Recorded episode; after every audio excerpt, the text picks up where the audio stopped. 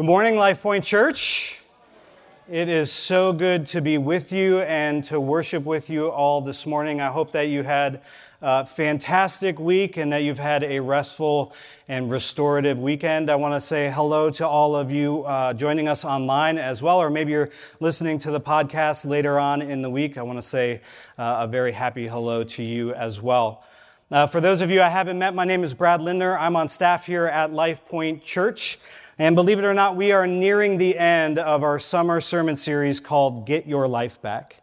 If you've been here at any point throughout the summer, uh, you know we've borrowed the title of our series from the book by John Eldredge. And using his book as an outline for this series, we've been exploring practices that help us discover more of God's presence in our life. Because ultimately, when we rest in and live out of God's presence, we experience life to the fullest.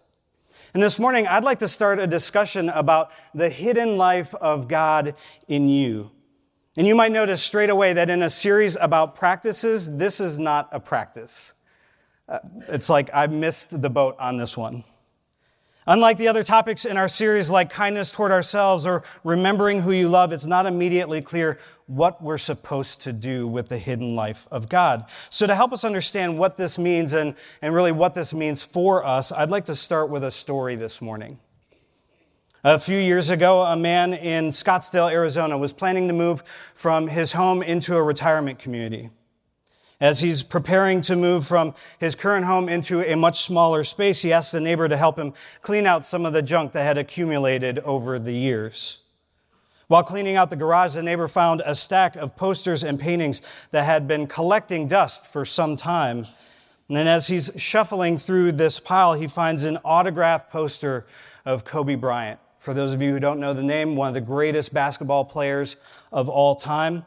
The, the neighbor returns to the owner of the house. He tells him about the poster and suggests that he could probably get a good amount of money for it.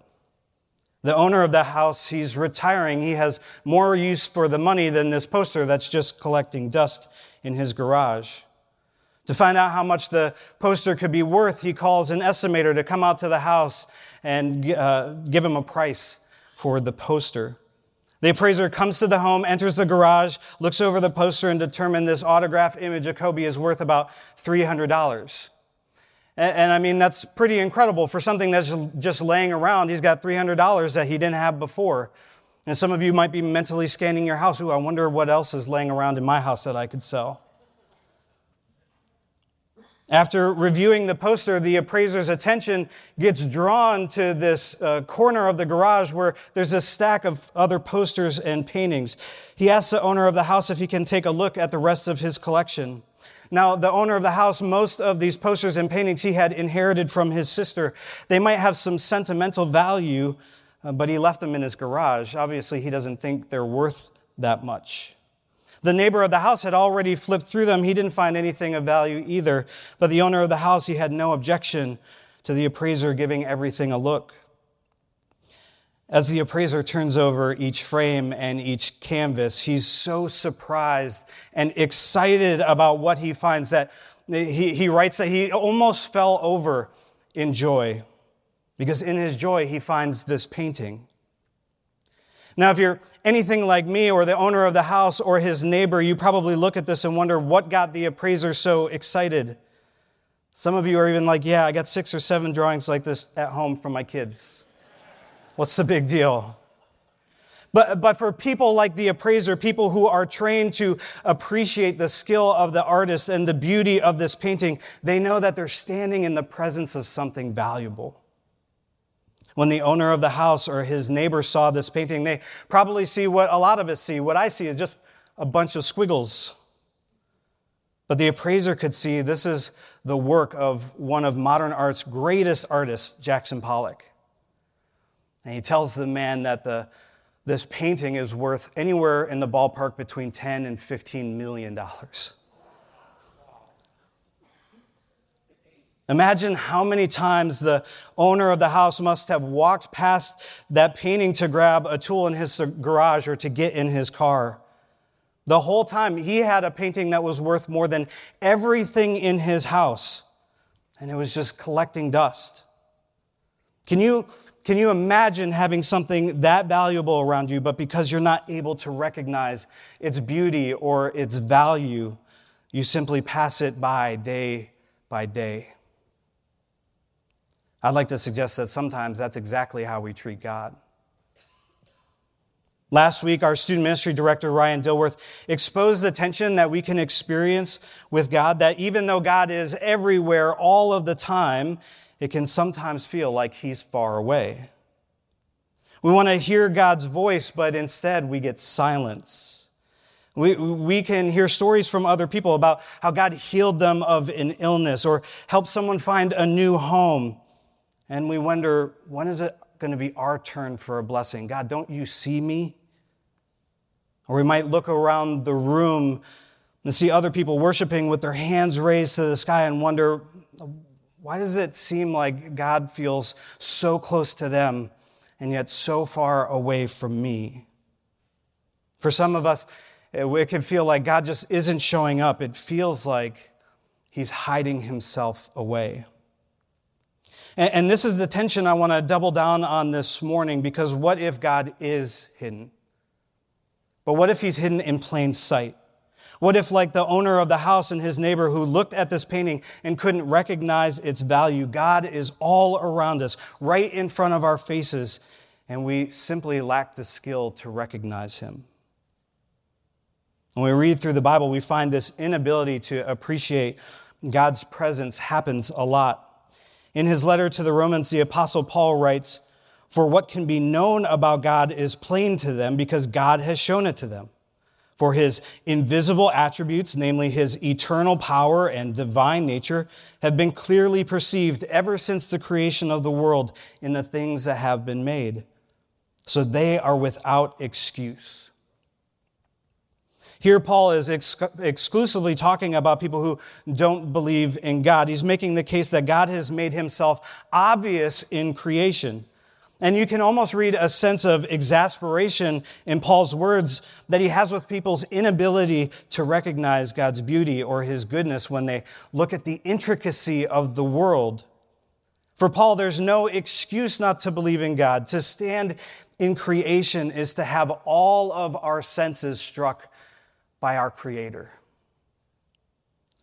For those of us who believe in God, we might even share in Paul's exasperation. We stand in front of the Grand Canyon, stare out into the ocean, or gaze at the stars in the heavens and wonder, how is it that anyone can look at this and not believe in God? We agree with the angels when they declare in Isaiah 6 3 that the whole earth is full of his glory. But how many times do we walk by the glory of God and fail to recognize his beauty or his artistry? When I'm standing in line at Chipotle, I feel the temptation all the time to just pull out my phone and wait till it's my turn. But what if I'm missing out? What if by staring at my phone, I'm distracted from God's beauty all around me or what God is doing in that place? Because yes, God's presence is even in Chipotle. When God feels far away? Could it be that He's hidden in plain sight, that He's actually all around us, but we simply cannot appreciate Him? As followers of Jesus, we know, we know that every person is made in the image of God, but how often do we only see their faults and their failures? Or how often do we only appreciate the superficial things about them, their height, their weight, their power, their success? And we fail to appreciate God's fingerprints and God's artistry. How is it that we can look at God's artwork and fail to appreciate the artist? It may feel like God is far away, but I think sometimes it just takes looking at the person sitting across from us or sitting next to us to see him. For some people, God's presence in creation just isn't enough. I want him to show up big in my life. I want to see him face to face. For some people, I'll only believe in God if he like comes out of the clouds and talks to me in person. But I'm not sure that we'd even be able to appreciate God, if he did appear to us face to face and in person. In his gospel account, John writes about two responses people had to Jesus. He writes about Jesus, he was in the world and the world was made through him, yet the world did not know him. He came to his own and his own people did not receive him, but to all who did receive him, who believed in his name, he gave the right to become children of God. There are people who stood face to face with Jesus and could not recognize they were standing in the presence of the Son of God. Like the owner of the house and his neighbor who couldn't recognize the value of the painting they were staring at, there were those who passed by Jesus unable to appreciate who he is.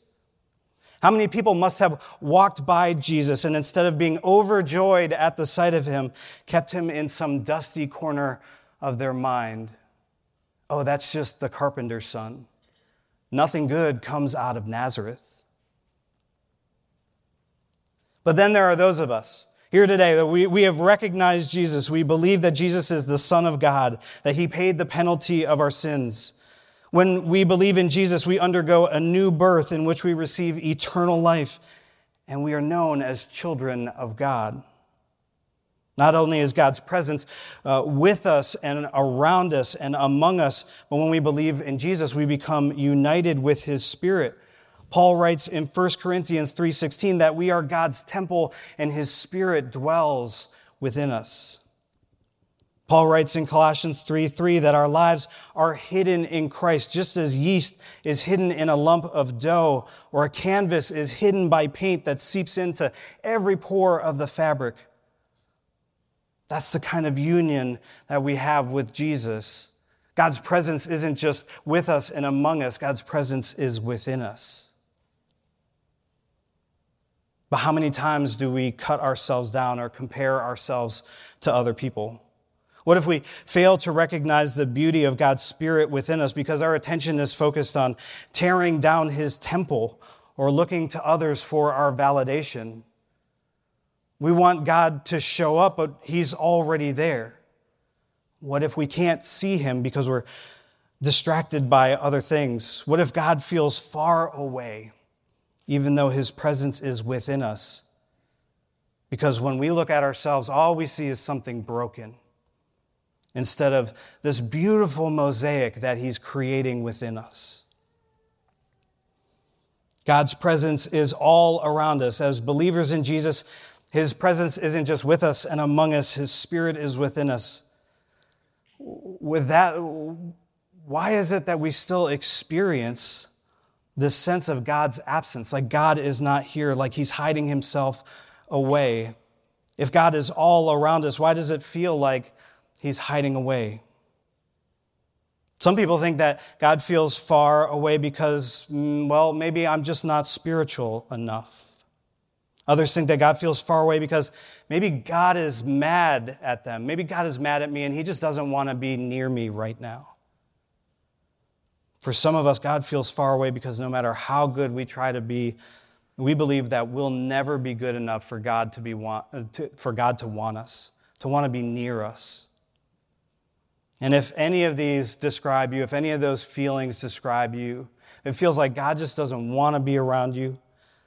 Let me ask you a question. Why is it that the owner of the house and his neighbor couldn't notice or appreciate the value of the painting, but the appraiser could? Why, why do we see squiggly lines, but the appraiser sees Jackson Pollock? It's not because the appraiser is a better person. It's not because the neighbor or the owner of the house did anything wrong. The appraiser is able to see the value of the painting because of training and time. The owner of the house and the appraiser can look at the same painting, and even though they're looking at the same thing, the appraiser has a greater appreciation for the painting. The difference between the appraiser and the owner of the house is that the appraiser has been trained over time to appreciate the skill of the artist. He's been trained to notice the difference between a Pollock and a Picasso. Over time, he's developed the skill to tell the difference between a fake and a forgery and the real thing. In the same way, if we're going to be able to notice God's presence with us and within us, it's going to take training and time. God's presence is hidden all around us, but He's hidden in plain sight, and maybe God feels far away just because we haven't developed the skill in order to see Him, to notice Him, and to value Him. My, my goal is I, I want to become a spiritual appraiser who's able to recognize and appreciate God's presence uh, all around us and within myself. And if that's you, if you're like, yeah, I'm on board, I want to become a spiritual appraiser, I want to be able to notice God everywhere and within me, it's going to take training and time. The good news is, all summer long, we've been talking about the training program. These are all the titles of our series so far, all the sermons that have been preached. And our entire series this summer has been geared towards training us to discover God's presence in our everyday lives the practice of getting outside. It isn't about exercise or getting fresh air, even those are, even though those are good symptoms. It's training us to recognize the artistry of God's creation, to slow down and cultivate an appreciation for the artist. Allowing for transitions isn't about recognizing that, oh, transitions happen. It's training us to recognize God's presence as we go from one thing to the next. And caring for the neglected places uh, in our soul isn't about self help, it's about training ourselves to clear away hurts, habits, and hangups that keep us from recognizing the Spirit within us. If this is your first time here and this is all new to you, I, I uh, invite you to go to our website or wherever you get podcasts and listen to the rest of this series. Uh, you don't have to start with all the practices, but I encourage you to pick one this one, pick, pick one practice this week. And it, it, my other encouragement is it probably won't feel like it's working right away. Like, you don't go outside for five minutes and, oh, God, where are you? I'm, I got outside, God. Just because we start the training doesn't mean it, it's going to feel like it's working right away because training, it takes time. I want to be a spiritual praiser. I want to be the kind of person who's able to recognize and appreciate God's presence with me and within me. But there have been times in my life that it seems like there's no amount of training. There's no amount of training that I can do that will help me recognize God's presence in my life. Like, no matter how much I get outside, no matter how much I pray or read my Bible, God still feels like He's far away. As some of you know, uh, I was diagnosed with bipolar disorder in my early 20s. Uh, for more than a decade, I experienced this de- debilitating depression. I had sporadic periods of mania. Uh, I combined those things with a crippling anxiety disorder, so I was super fun to hang out with. There were days or weeks when I just I couldn't leave the bed, much less leave the house. I mean, the practice of getting outside was not an option for me. The psychological pain was also causing a physical pain. My stomach hurt all the time, my joints hurt. It just felt like I was heavy, weighed down. No matter how much I read my Bible or prayed, it didn't feel like I was getting my life back. If anything, it felt like my life was slipping farther and farther away. And the whole time I'm asking, God, where are you? And some of you may have grown up in the church. You, you've been training, you've been reading your Bible, you've been praying, you go to church, you're a part of a small group. And yet you're still asking the same question God, where are you? Do you ever look at what's going on in the world or in our country? You look at the news and you just say, God, where are you in this? Maybe you've been trying to get pregnant and nothing is working and you're wondering, God, where are you? Maybe your marriage is struggling and you're wondering why God hasn't shown up to fix it. Uh, maybe you don't have a mental illness like me, but you are a caregiver of someone who does have a mental illness. And uh, caregivers, you're often the silent sufferers because you can't let this, uh, the person that you're taking care of see how much their pain is hurting you. But the whole time you're wondering, God, where are you in this? It feels like God is so far away. I knew in my head throughout that season that God is everywhere all of the time, but in the depths of my depression, it felt like He was hiding Himself away from me. It felt like I did something wrong. And when the pain of the depression and the pain of what I perceived as God's absence was at its greatest, I, I just I tried giving up on life on three separate occasions. The point is, no matter how much training I did, I still couldn't sense God's presence in my suffering. The thing I didn't know at the time, the thing I'm so grateful to know now, is that it's almost always difficult to recognize God's presence in our suffering. John Eldredge writes this in his book Suffering in all its forms will slowly erode union if we're not careful as will chronic disappointment. Satan will use your suffering or the suffering of those you love to introduce mistrust between you and the God you love. You see, he whispers, you are on your own. God's not here for you. He didn't do a thing to help. Sometimes when we're suffering, the, the pain or the grief is the only thing that we can see. Our pain is loud and immediate, it is right in front of our face. And as a, a, friend of mine said recently, God is a gentleman. He doesn't shout, He doesn't yell, even when we want Him to. And Satan will use our suffering or the suffering that we see in the world, the daily tragedies that we read about, to convince us that that is all that there is. Satan will take advantage of us in our suffering and grief to convince us that not only is God absent, but he was never there to begin with. Satan will use our suffering and grief to try to hide God's presence from us, to keep our attention focused on anything but the God who gives us hope. If you're in a season of suffering or grief, it doesn't have to be mental illness, it can be anything, a job change, anything going on. If you're in a season of suffering and grief, and you're anything like me, the last thing you want, the last thing that you need is someone telling you that you just need to train harder. to this day, I still suffer, like, I have crazy panic attacks. And there are few things that are less helpful to me than someone asking, Have you tried praying for God to take that away? I have never considered that. Tell me more.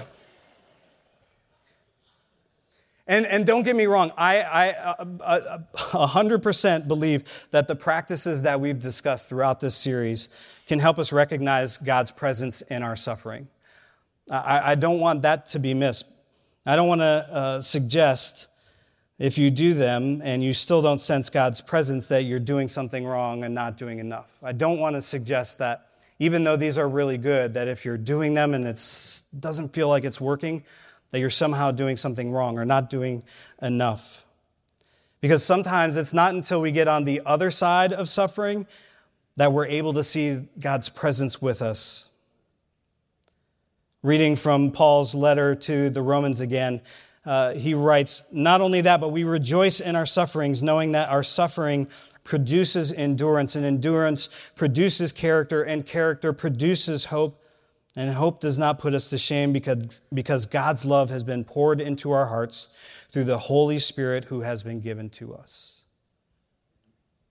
There's a lot that Paul is describing here, but what I, what I want to see is the connection between suffering and hope. And the uh, thing I specifically want to take note of is the fact that suffering and hope don't always coexist. They're not always going on at the same time. Suffering plus hope don't equal endurance and character. Instead, suffering leads to endurance. It's the ability to suffer patiently. Endurance then leads to character, things like patience and resilience. And the character we develop in suffering leads to hope. In other words, an ability to trust God's presence and love is with us, even when we don't sense His presence uh, or love in the moment. The point is that sometimes we have to get through the pain and suffering. Sometimes we have to get through a season in order for hope to develop. God is everywhere, all of the time. His love has been poured into our hearts through the Holy Spirit who has been given to us. But sometimes we can only recognize God's presence in hindsight. Sometimes we can only recognize God's presence in hindsight. Sometimes we need to go through the situation or circumstance to see that God was there all along. If you're here today and God feels far away, if it feels like He's hiding Himself from you, I want to encourage you and say that God is closer to you than you think. And you, you may just not be able to recognize that He's here with you now until you get some space and you're able to look back. So when I was in my 20s, uh, my late 20s, um, I, I, went through a series of treatments, procedures uh, to treat my bipolar symptoms. Um, I had been in and out of hospitals for years. And uh, a few months after these treatments, um, I started for the first time, probably in my whole life, I started to feel the weight of that depression and anxiety lift.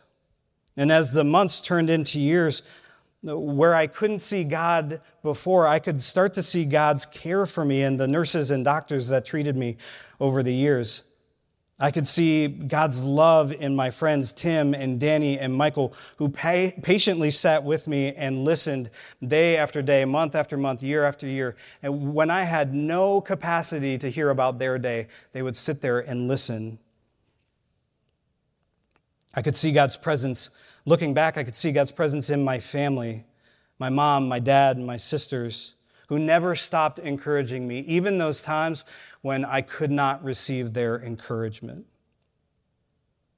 I couldn't see God's presence in the moment. My pain and my suffering was too great. But when I look back now, I see that He was with me in every situation and in every circumstance.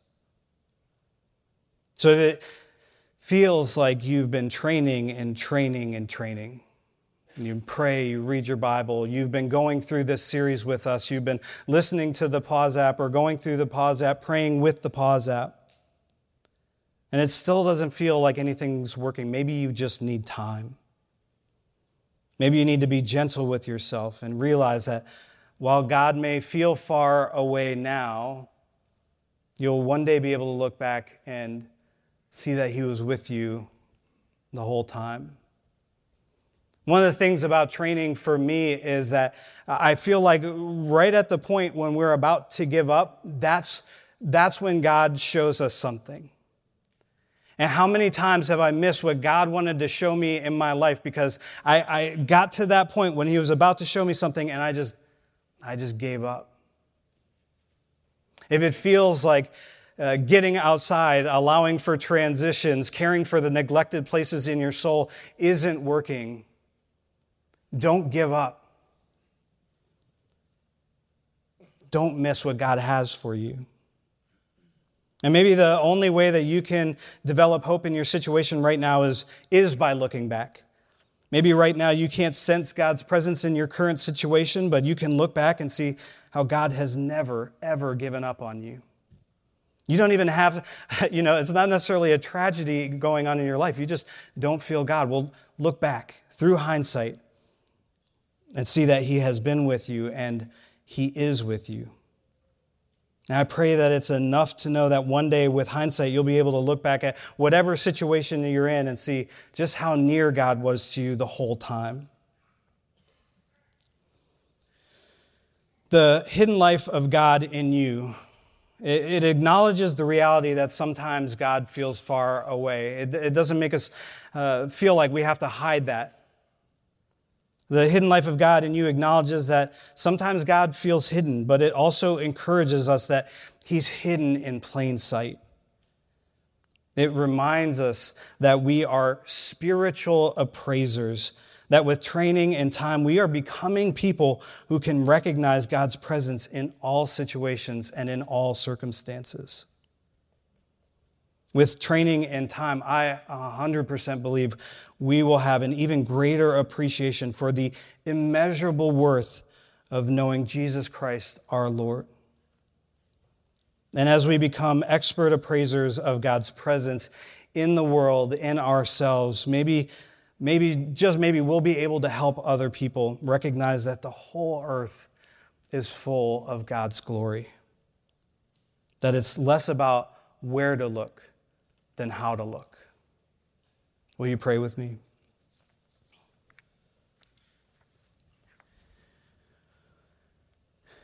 Heavenly Father, uh, sometimes it feels like you are far away, that you are hidden from our sight. There are times where uh, it's just so frustrating. We want to see you, we want to know you, we want to hear your voice, we want to feel your presence in some way. But God, I, I pray that you would make yourself known to us. Not that you're not already in front of us, but that you would train our hearts, that you would train our eyes and our minds to see you that our ears could hear you. That wherever we go, we become an expert appraiser of your beauty and your value and your worth. Holy Spirit, in this moment right now, as we prepare to worship again through our song, would you just clear away anything right now, anyone from this room, anything that might be a distraction? Would you train us in this moment to sense you, to see you? Maybe in a, in a whisper, maybe in the beat between lyrics. Reveal yourself to us and, and help us to see you. We need your help. Jesus, we're so thankful for the life that you have given us. Pray that you would uh, continue to do work in us, that you would continue to reveal yourself not only around us, but within us. It's in your name we pray. Amen.